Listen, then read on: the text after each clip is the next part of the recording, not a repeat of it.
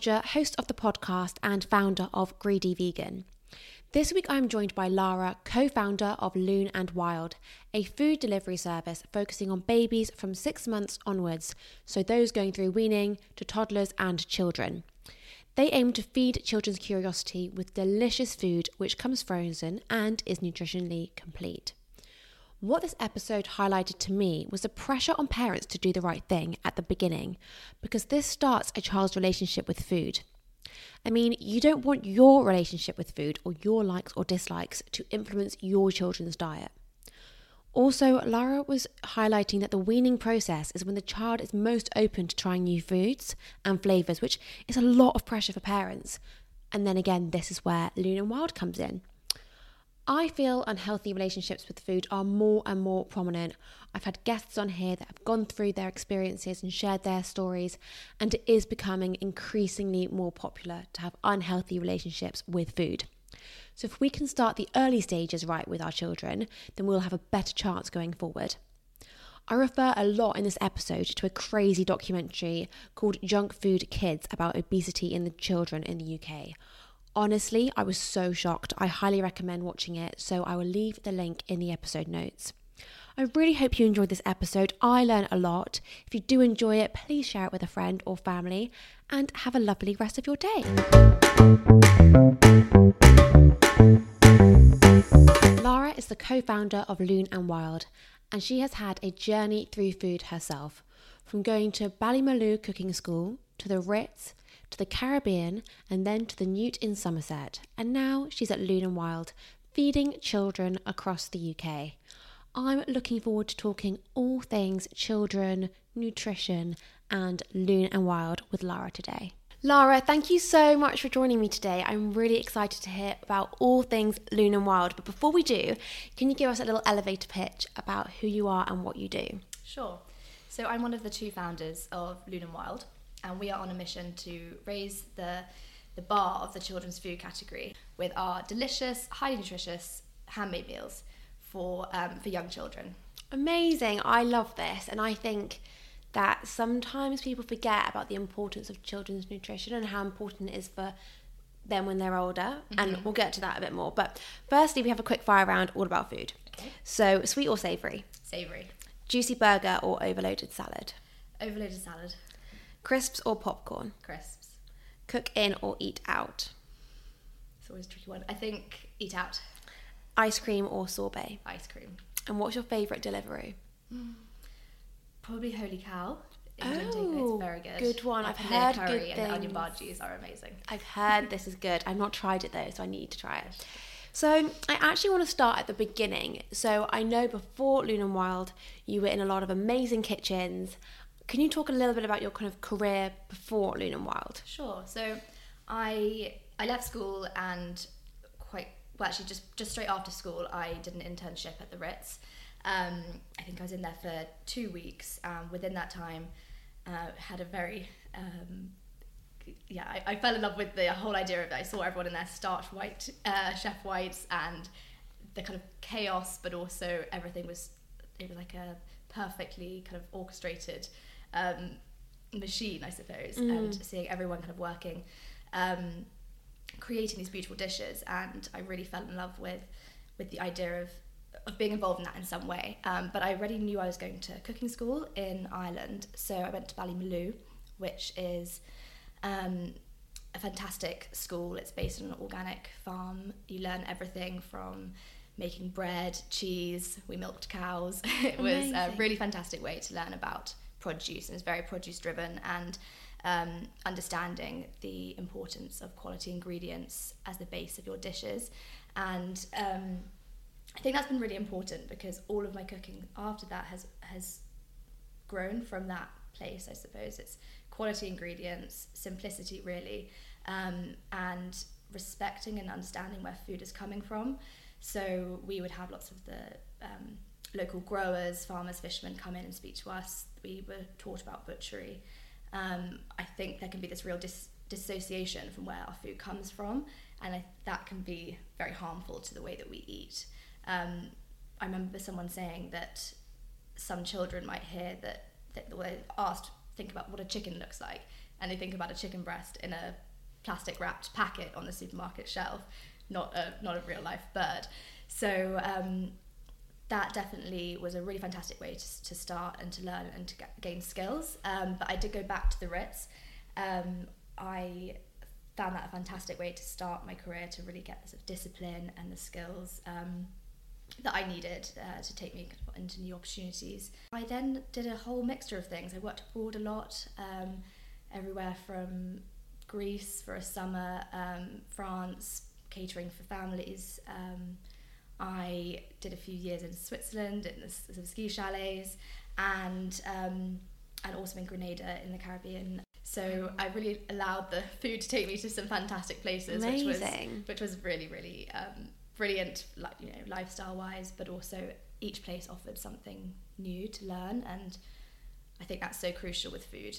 Everyone has something to teach you. You can never have learned everything. There's that's always so more to learn. true. Yeah, Um, that's so true. I mean, life must be very different now from like the high pressured kitchen life Mm. to now being at and Wild, where I'm sure it's still high pressured, but not to the same extent in terms of the demand of like cooking somewhere like the Ritz. Yeah, it's funny. I think I thought that um, that nothing could be harder than that style of, and, and it is. It's relentless. I think what what's hard about it is the is the hours, the lifestyle, the, the you get your rota one week before, and it's hard to really have much of a life outside of it. And I know that that's all changing, and and um, there's been a lot of focus on in hospitality about about kind of work life balance and, and, and how pe- staff are treated.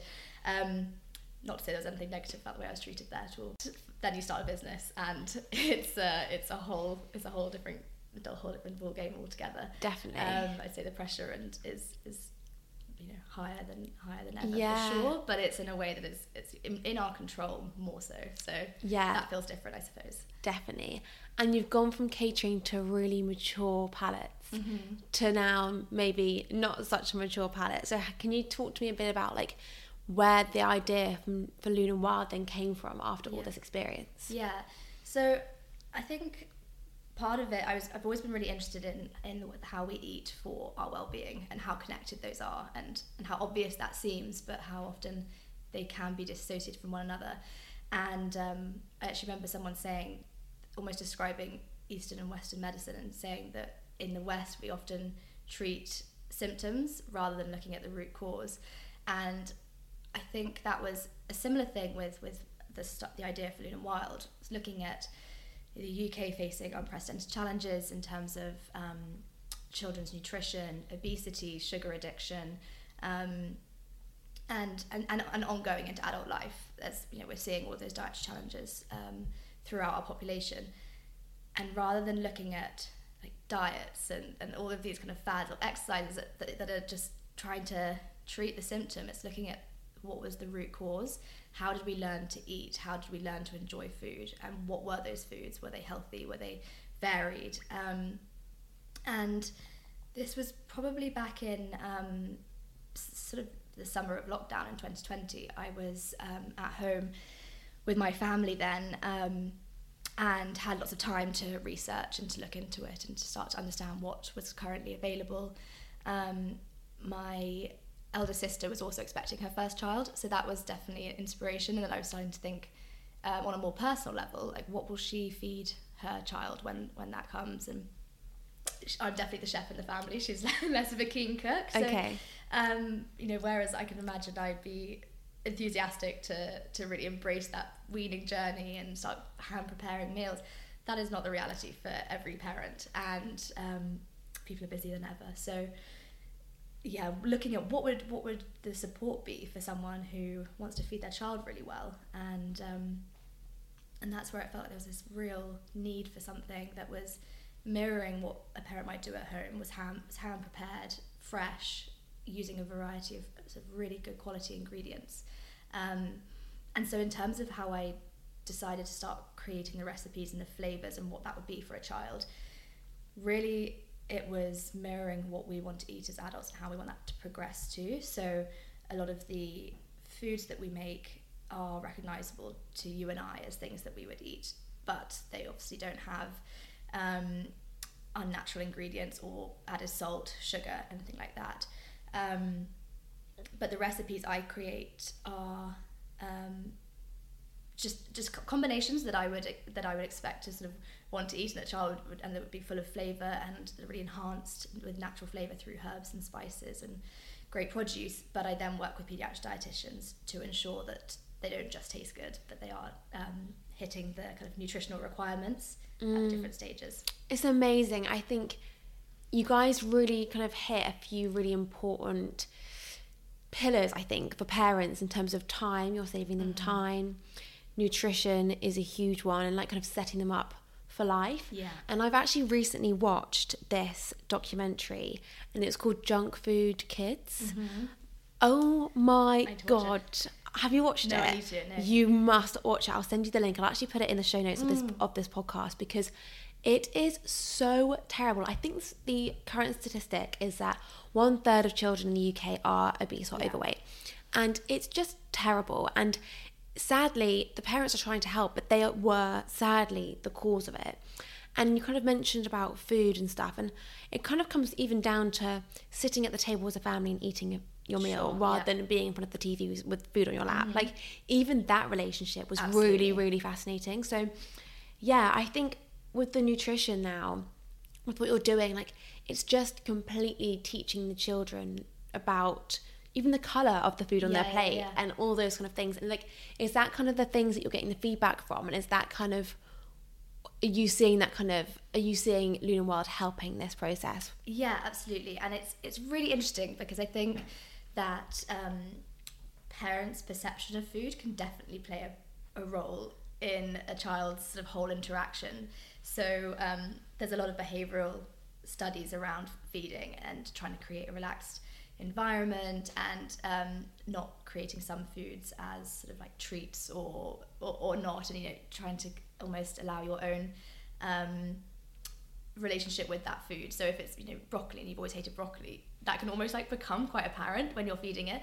Um, but I'm always cautious to say, you know, the whole creating relaxed environment. Sometimes it's much easier said than done when you've got a screaming toddler or baby. Yeah. and, um, you know, these are kind of dream scenarios often, but there can be this misconception that a child isn't going to like something because it's healthy.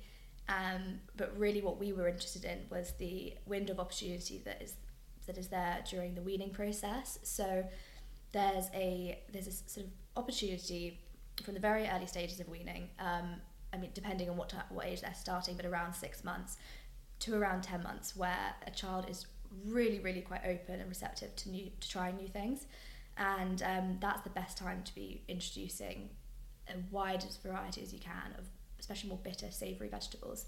So all of your greens, um, getting them used to those different different kind of uh, tastes in their palate.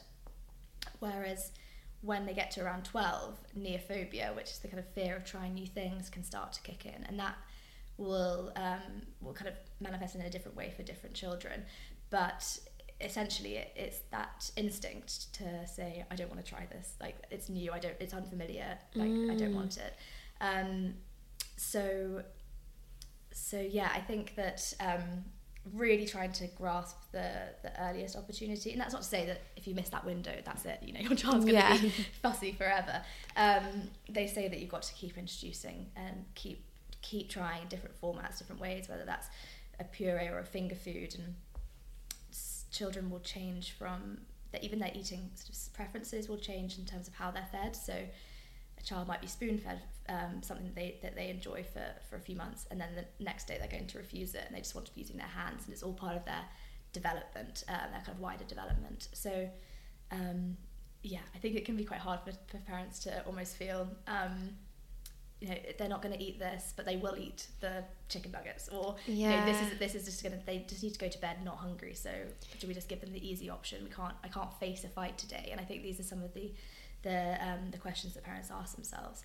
Um, but to answer your question, yes, we have seen really fantastic response in terms of how we're helping with this. And you know, we met with a customer recently who said that her her daughter has grown up almost exclusively on Lune and Wild, and um, you know she's very proud of the fact that she eats all of her vegetables and is like a really really confident eater. And I think that was that was a big mission for us at the beginning was we just want children to feel confident and curious, to not be sat at a dinner table in their you know in their childhood at a family, um, at another family or a friend's house and be afraid of the food that's put in front of them and thinking, yeah. I really don't like this because that brings in all sorts of anxieties and fears and um, and, and that emotional attachment to that can then almost worsen the issue as well. So definitely, definitely. I mean, you hear now so many sad stories about unhealthy relationships with food, mm. and I've had amazing guests on here, and they've like shared their stories with me, and it's just like it is crazy, and that I think it does start at such a young age, and mm. I think mm. even you know you're you're taking the pressure off of parents and i think if they're worried about the process they're going to be causing maybe a, not a scene, but it's going to be a big step in their mind, and that will come across to the child. Exactly. And suddenly, without even thinking about it, the child's now worrying about it, and like yeah. it's just with the yeah, the more you focus on it, I'm sure the probably the in a way the worse the event of trying new foods feels so you're just yeah. trying to make it as normal and easy as possible exactly and how do you make it so easy like what so i know it's frozen so why have you chosen frozen and sure. like um, how is it so easy yeah, so um, I suppose what we're taking away is all of the work that comes before that meal is put onto the table. So it's the um, kind of letting that cognitive load of what am I going to cook for dinner tonight for yourself or for the, for you know Charlie who's two and, and Sarah who's six and, and all of those different um, preferences and you know children eating different things at different times. Um, so the menu planning and then we um, obviously saying before the recipes are made with pediatric, pediatric dietitians. So you can be assured that all of the nutritional value, um, all of the carbohydrates, fat, protein, iron, is all accounted for and balanced in, in a way that um, that is nutritionally optimized for that particular stage. Um, and then, you know, our chefs spend hours hand preparing all of the ingredients, the uh, root vegetables, legumes, um, different pulses, spices, everything's sort of slow cooked and um, yeah, slow and gently cooked to really, really enhance the flavour and then we flash freeze in in different portions depending on the age um, product you're buying. Now the reason we did the the box of our cubes was to allow a um, kind of maximum variety in the most compact space because we realised that freezer space can be quite limited, especially in cities. Um, and we so a, a normal serving would be 120 grams, but we would send that as two cubes of 60 so that um, parents can have the flexibility to decide they want to serve one or two. So if they're trying it for the first time, for example, and the child doesn't want to eat it, then there's less food waste. Um, the same if they're not particularly hungry, or it gives uh, flexibility to say, okay, I'm going to serve one of these with some finger foods or some some steamed broccoli or something like that. So mm. we wanted the parents to still feel like they were in control. Um, and that flexibility reduces food waste and also packaging because we can send eight cubes, um, or we now have a few different formats, but this was the original idea. Um, you have all eight, cu- eight cubes in a box, two boxes as our kind of full menu. Um, that's 16 servings in, in two fully recyclable card sort of paper boxes versus 16 different pouches or like yeah. fully packaged meals. So that was drastically reducing um, the packaging there as well. And frozen, it just it, it tends to have less food waste because it can last in your freezer for, for nine months rather than um, having a you know three day life on it and you're suddenly not you know you're going away for the weekend it comes back and you've got to throw it away. So we were yeah. hearing that quite a lot. Parents were feeling guilty about the amount of waste that is associated with raising a child. Um, some of that is inevitable. There's tons of nappies and although there's other solutions um, the food was just another part that they were thinking we're just throwing so much away, whether it's going off in the fridge or it's just not being eaten in the mealtime. No, amazing. That's so great. And I was kind of looking at your your website and thinking about your business model, and I was kind of thinking you kind of have two customers. You have the parent and the child, and you've got to yeah. try and please both. Yes. So you touched on a few solutions there where you're kind of pleasing the parent mm-hmm. by making it kind of easy, lacking packaging, making yeah. it more sustainable what else are you doing which helps please both parties? Obviously the child is just probably just taste taste taste. Yes. But yeah are there any other things that you do yeah. to please both? And is it difficult to please both? I mean obviously you can't please everyone but i'm sure having to please the parent and the child is quite actually a difficult challenge. Yeah it's it's a really good point because it was something that was definitely a conscious decision from us very early on is that we wanted to create a brand that spoke to parents because they are our customer, our consumer is the baby or the child. Um, but we didn't feel that parents need um, to be spoken to in a way that is childish. We wanted to, to be speaking to, to them. Um, so we've done that through our all of our branding, um, trying to create something that looked quite beautiful, um, shareable as well. We've had really great um, success through Instagram and people really kindly sharing and um, and sort of wanting to talk about the brand, which I think hadn't really happened for children's food products so much before. Um, so I think partly through making something that was a real, real experience for parents. So like opening that box, we wanted it to feel like a chocolate box of, of different colourful flavours, like really visual, um, because the parent is in that experience as much as the child, especially with weaning.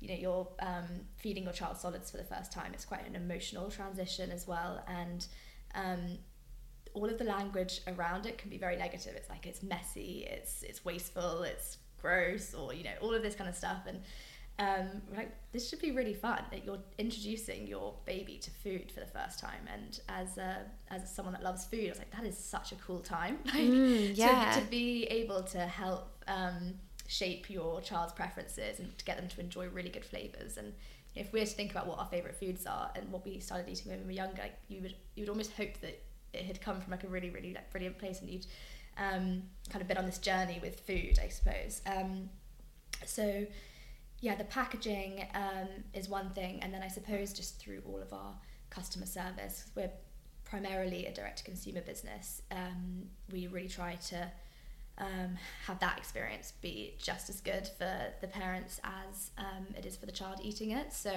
we recently launched next day delivery Monday to Thursday. So that's a huge kind of step forward, I think, and that now um, you can order our meals and then they'll arrive if before 12 o'clock they'll arrive the next day I mean, that's incredible. I mean, I know from working with Greedy Vegan, that is a real challenge in terms of distribution with food in general, let alone things that are frozen as well. Mm. Like you've got the clock is ticking and it is a nightmare. So that's incredible that you guys have done that. yes our ops team have worked very hard to make it happen um, and it's it's been a really great move step forward I think because it is just all about trying to make our product as convenient as possible for parents No, definitely. And portion size, I find this quite fascinating because that's another thing that you're removing the decision for the parent on, like Yeah. how much. Because it's very easy to be like, well, I don't know, how, are you hungry? Like they're not communicating. So, um, that must be a bit of a yeah, big decision on what what is the correct portion size for all different children. Like, Yeah, so especially with babies and really up to about three children are quite self-regulating. So if they're still hungry, they'll keep eating, and if they're full, they'll stop. And I think that can sometimes feel quite tricky for parents because they just want their child to eat what looks like a good amount, and sometimes they might just not really want to to eat so much. They're pretty good at at knowing what they want and need at that time. Um, they're kind of just led by these things of like hungry, tired. So like they they're really in, quite in control of that.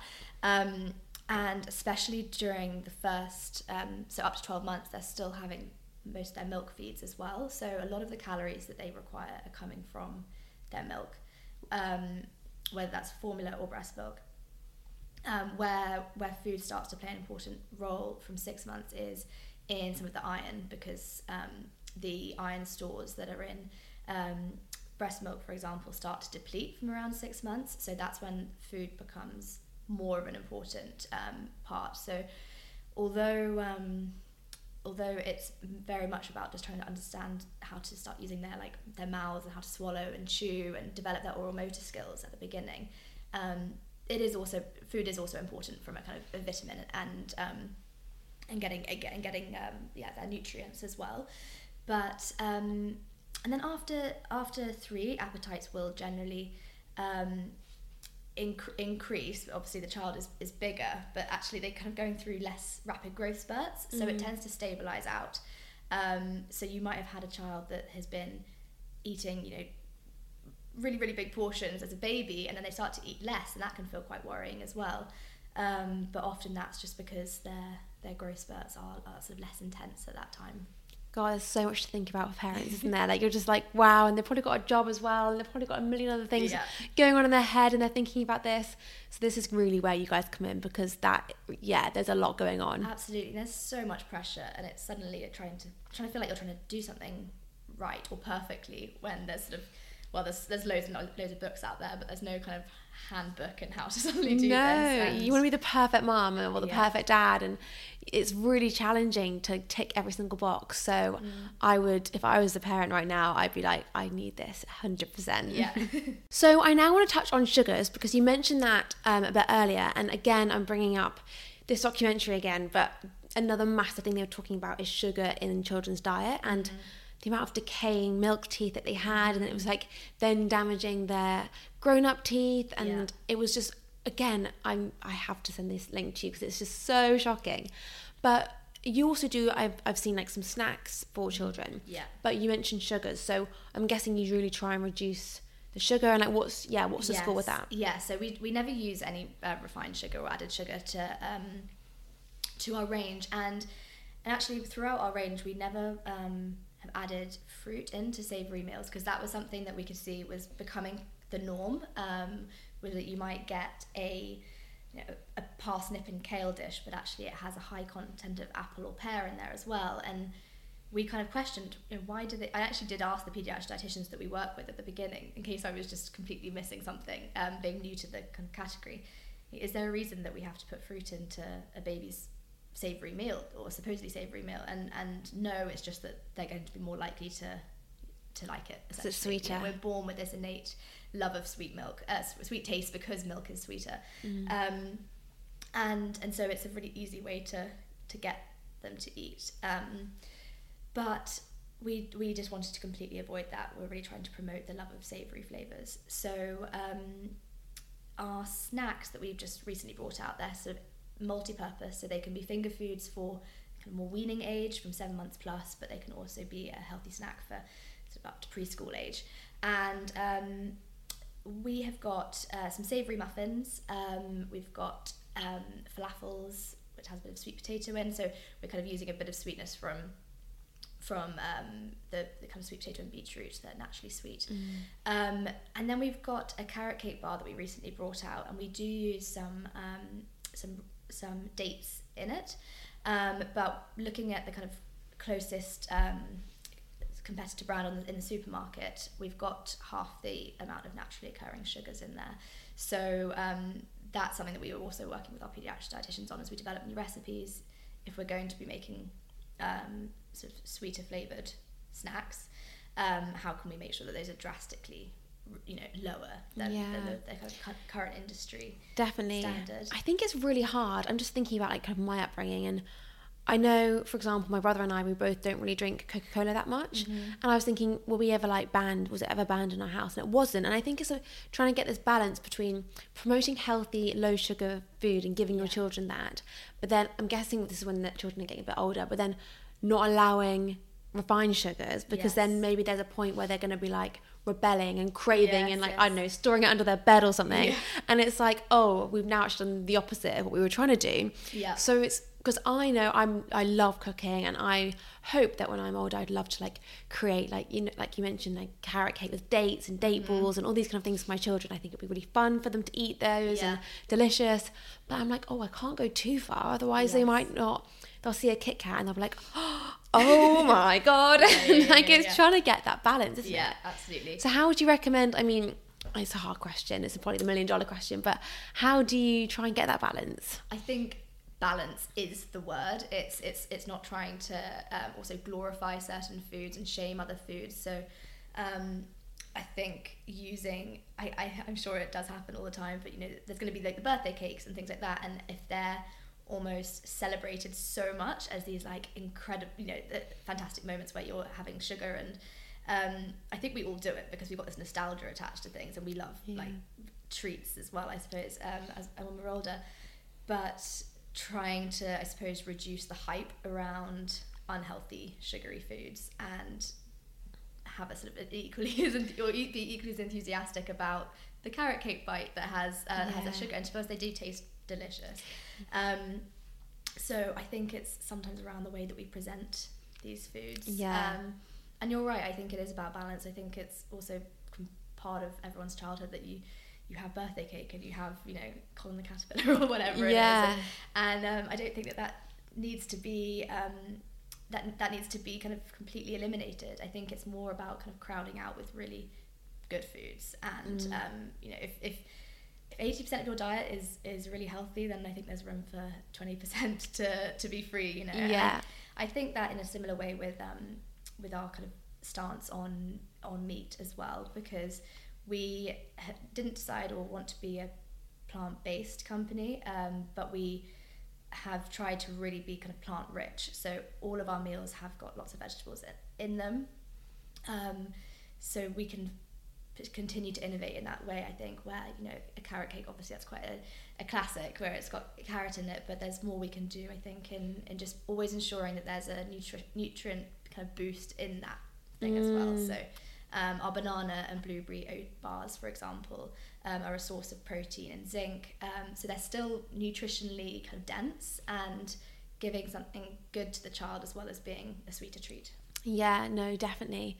And with your recipes, I know they're quite not advanced, but like they sound really exotic for maybe rather than like your classic, I don't know, shepherd's pie type meal. It's like dals or tagines or something like that. Do you think it's um, important to kind of expand your children's taste buds at an early age Yeah. rather than just, at, yeah, is that an important yeah, part? Yeah, definitely. And I think um, you'll notice throughout our range, like our baby meals possibly are sounding a little bit more adventurous. And that's um, partly, as I was explaining earlier, about the kind of window opportunity. And, chil- and babies are often easier to feed in that um, they'll try many more things and they're also less aware of the uh, the titles that they've been given. So part of that is for um, for the parent to, to recognize and associate that with something that they eat themselves. Um, but when we get to our one year plus range, we're really trying to create childhood classics with a plant rich twist. So we do have a shepherd's pie with a sweet potato top, and we but it's also got lots of lentils in it as well. Um, and we have um, our chicken pie. It's got five vegetables in it. Um, and then we do a five veg pasta, which is uh, a tomato sauce loaded with vegetables and has a veggie uh, sort of meat meatball on top. Mm. Um, our mac and cheese has got squash and spinach in it, so we're taking something like macaroni and cheese, chicken pie, shepherd's pie, but just really trying to boost it as much as we can with Yeah. with lots of goodness through through veg and plant produce as well. delicious. I mean, this sounds amazing. I want to eat these dishes. Um, now, touching on plant based, what is your view on it all? Because, I mean, you mentioned chicken pie, but then there's a lot of kind of plant based, basically, dishes. What's your two questions to this? What's your personal view on plant based and your diet?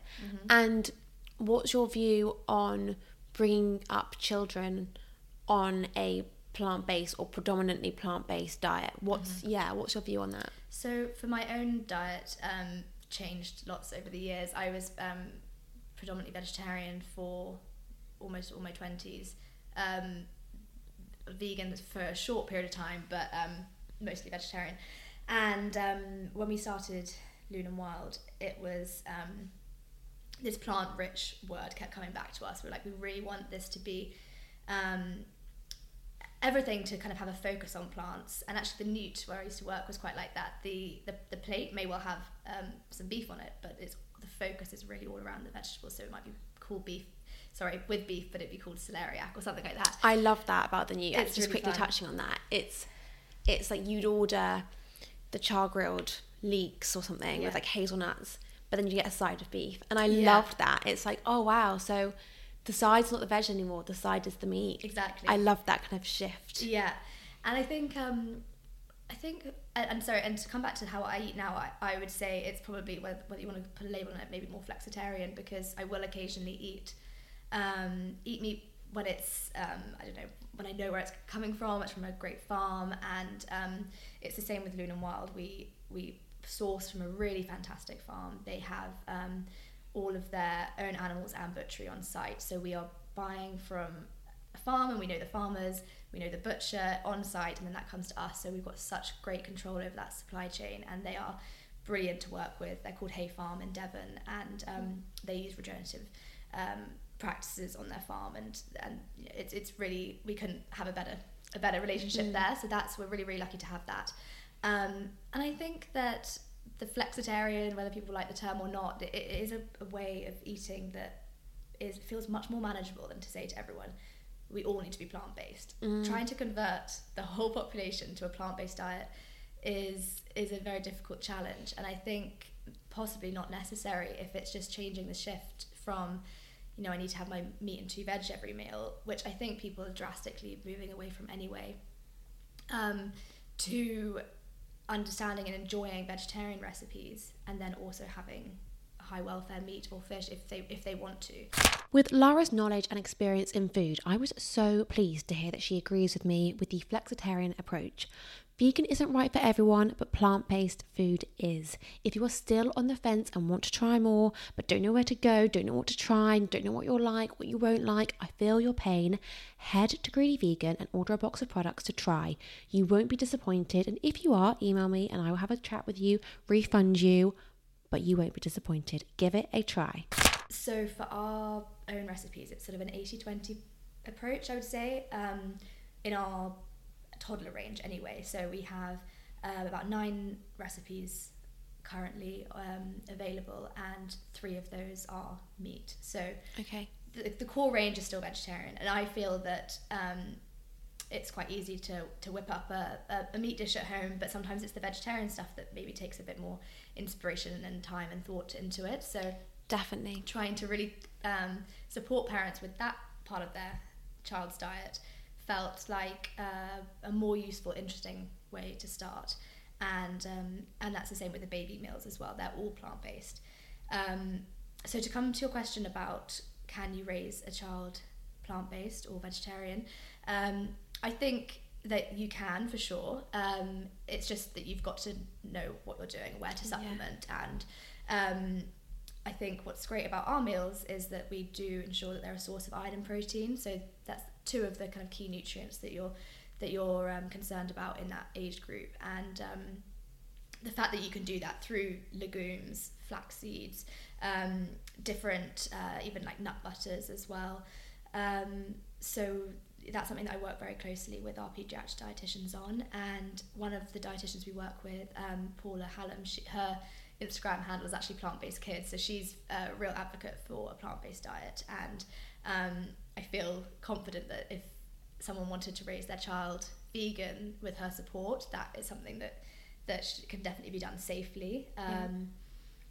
I think my own personal um, stance on it, if I was raising my child, would just be that to ex- to expose them to as much variety as possible. So um, doing that through pl- plants, but um, may- maybe having elements of high welfare meat as well, similarly to how we do it at Lune and Wild, and then allowing them to make that choice when they when they want to. Definitely, definitely. And I completely agree with you with the whole flexitarian approach. I think, I mean, what we're doing with Greedy Vegan is trying to make it more easy and normal to have plant-based food like it's so mm-hmm. great so why wouldn't you just incorporate it like this is an incredible plant-based cheese just have it try it and if Yeah. you want normal cheese have normal cheese like it's not such a black and white Exactly. massive decision like Yeah. it's making plant-based easy and normal not, rather than this Yeah. whole oh you're oh you want vegan cheese oh like it- it's not a it's not a Yeah. problem it's just different I had a vegan sausage sandwich this morning. yeah, I mean heaven. Great. I love it. really good. Yeah, it doesn't have to mean that you're you're vegan. It's just Yeah. like a different way of eating, but it's a really great way of eating. So, no, I'm completely with you. And I now want to quickly touch on working with your cousin. We haven't even mentioned your co-founder, and she plays a massive part in Mm-hmm. Yeah. World as well. So, yeah, how is it working with your cousin, and how do you guys split the business? Sure. Um, it's really fantastic working with her. It really, really is. And um, I think I was saying to you before we started recording that um, I kind of had the i- the idea for the baby meals um, in, in sort of summer 2020, and then um, in the autumn time, Nadia had been hearing about this because I've been sending her meals to try with her daughter, and um, they were going down really well. So she was like, "Yeah, can you make more of these? This is fantastic." It was great to have her.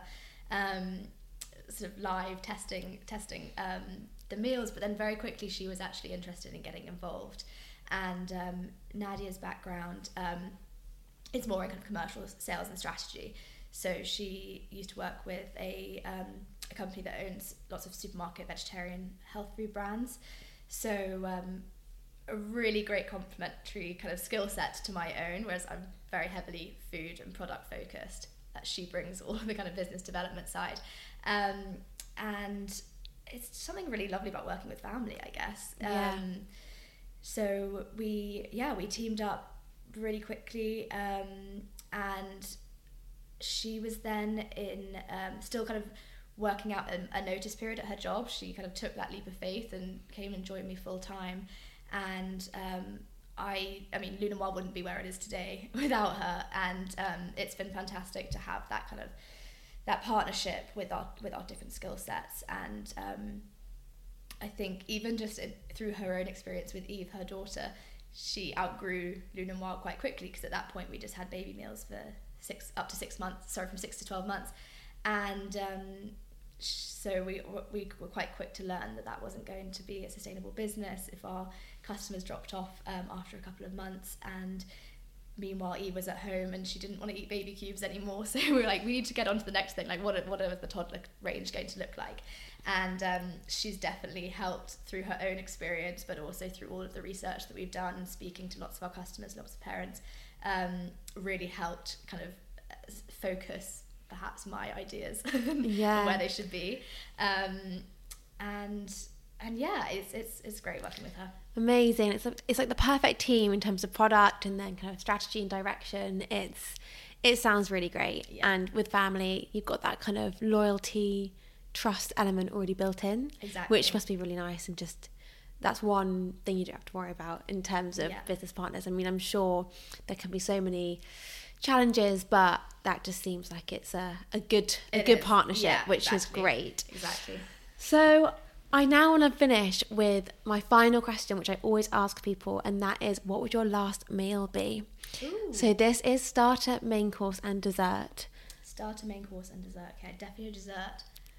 we just go backwards. Go yeah, yeah. You can start um, backwards. Okay, I'd start. I'd end with a tiramisu. That would be my last. Good day. one. I love them. Have you got one that you'd have like do you know where you'd go for that tiramisu? Would you make Ooh. it yourself, or is there a restaurant where you're like that one is the best? Do you know what? I really wish I could remember where um, there was like a tiramisu competition in London last year where all the different restaurants were making.